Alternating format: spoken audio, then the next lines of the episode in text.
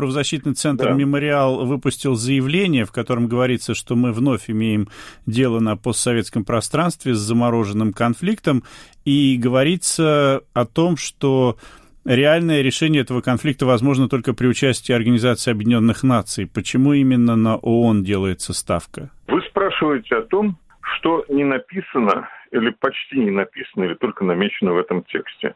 Да, действительно, сейчас в зону конфликта вводятся российские миротворческие силы. И надо сказать, что с вводом этих сил, с вводом бойцов Ульяновской 31-й бригады на постсоветском пространстве, на карте постсоветского пространства будет поставлена последняя фишка, последняя такая фишка в последнем из постсоветских вооруженных конфликтов.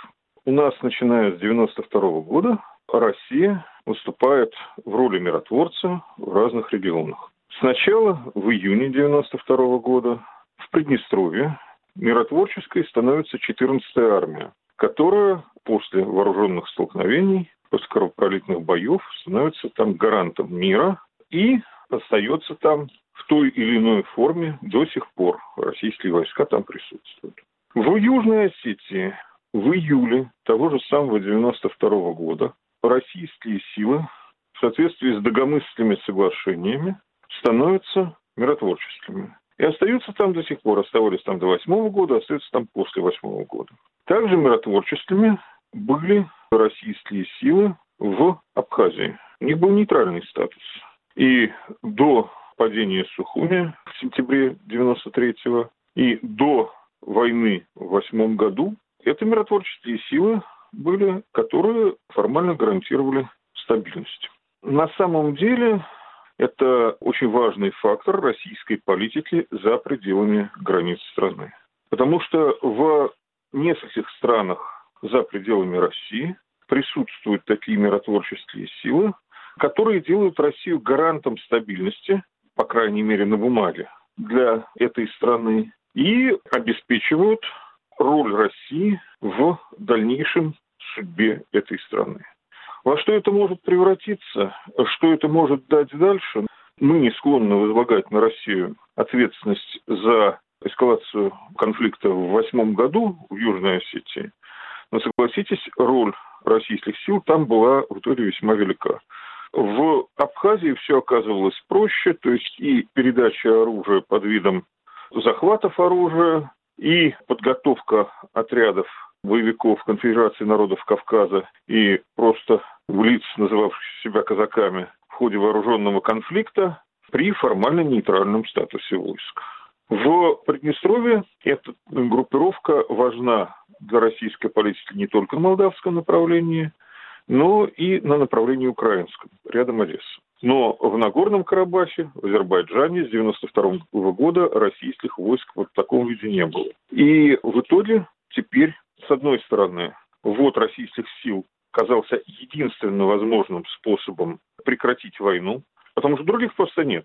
Международные организации, ОБСЕ, Минская группа, они много лет дистанцировались от Карабахского конфликта, как от других серых зон постсоветского пространства. Почему дистанцировались? Ну, неудобно чиновникам работать с таким сложным материалом, где их действия могут быть неправильно поняты. Я напомню, что, например, доклад по Абхазии бывший комиссар Совета Европы по правам человека Томас Хаммерберг делал на свой страх и риск, на свой страх и риск ехал в Абхазию, и на свой страх и риск этот доклад публиковал, а потом публикацию этого доклада пытались запретить. Потому что неудобная тема, как о ней писать, чего уж говорить о действиях. Вот эти многолетние дистанцирования от зон постсоветских конфликтов привело к тому, что кроме российских миротворцев других не нашлось. Это с одной стороны. Хорошо, что война закончилась. С другой стороны, мы видим еще один регион, где размещены российские силы, именуемые миротворческими, и мы видим, что влияние Российской Федерации за Кавказе отнюдь не упало в результате, а, возможно, даже и возросло. Я хотел бы к вам обратиться как к непосредственному свидетелю событий в 90-х годах в Нагорном Карабахе. Я обратил внимание, что опубликованные материалы, архив материалов мемориала, касающихся этих событий, там бросается в глаза заявление правозащитного центра о военных преступлениях с обеих сторон. Там упоминаются обстрелы жилых кварталов Степанакерта азербайджанской артиллерией, там упоминается тактика выжженной земли со стороны армянских отрядов, издевательства над пленными с обеих сторон. Понятно, что, в общем-то, любой, наверное, здравомыслящий человек скажет, что в основе урегулирования подобных конфликтов должно быть национальное примирение. Возможно ли национальное примирение как основа урегулирования конфликта в Нагорном Карабахе? Национальное примирение обычно приходит очень не сразу. Для этого должно пройти очень много времени, иногда поколения спокойной жизни. Мы видим, что национальное примирение не пришло даже с экономическим процветанием отдельных сел в Южной Осетии. Все Курта Кехвита Марашени, которые попытались грузинские власти превратить в витрину жизни в независимой Грузии, были сожжены и разграблены сразу после поражения грузинской армии в войне восьмого года.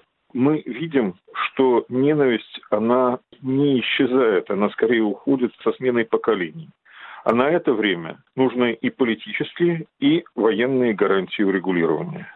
Нынешнее соглашение и прекращение огня – это временная мера, это еще один замороженный конфликт без четкой перспективы регулирования. Международное сообщество, которое ушло из постсоветского пространства, как в свое время группа содействия ОБСЕ ушла из Чечни, и если в первую войну ее роль была очень важной, то во вторую никакой. Так вот, международное сообщество, в частности ОБСЕ, структуры ООН должны вернуться на постсоветское пространство с целью долговременного урегулирования, а не временной заморозки конфликтов.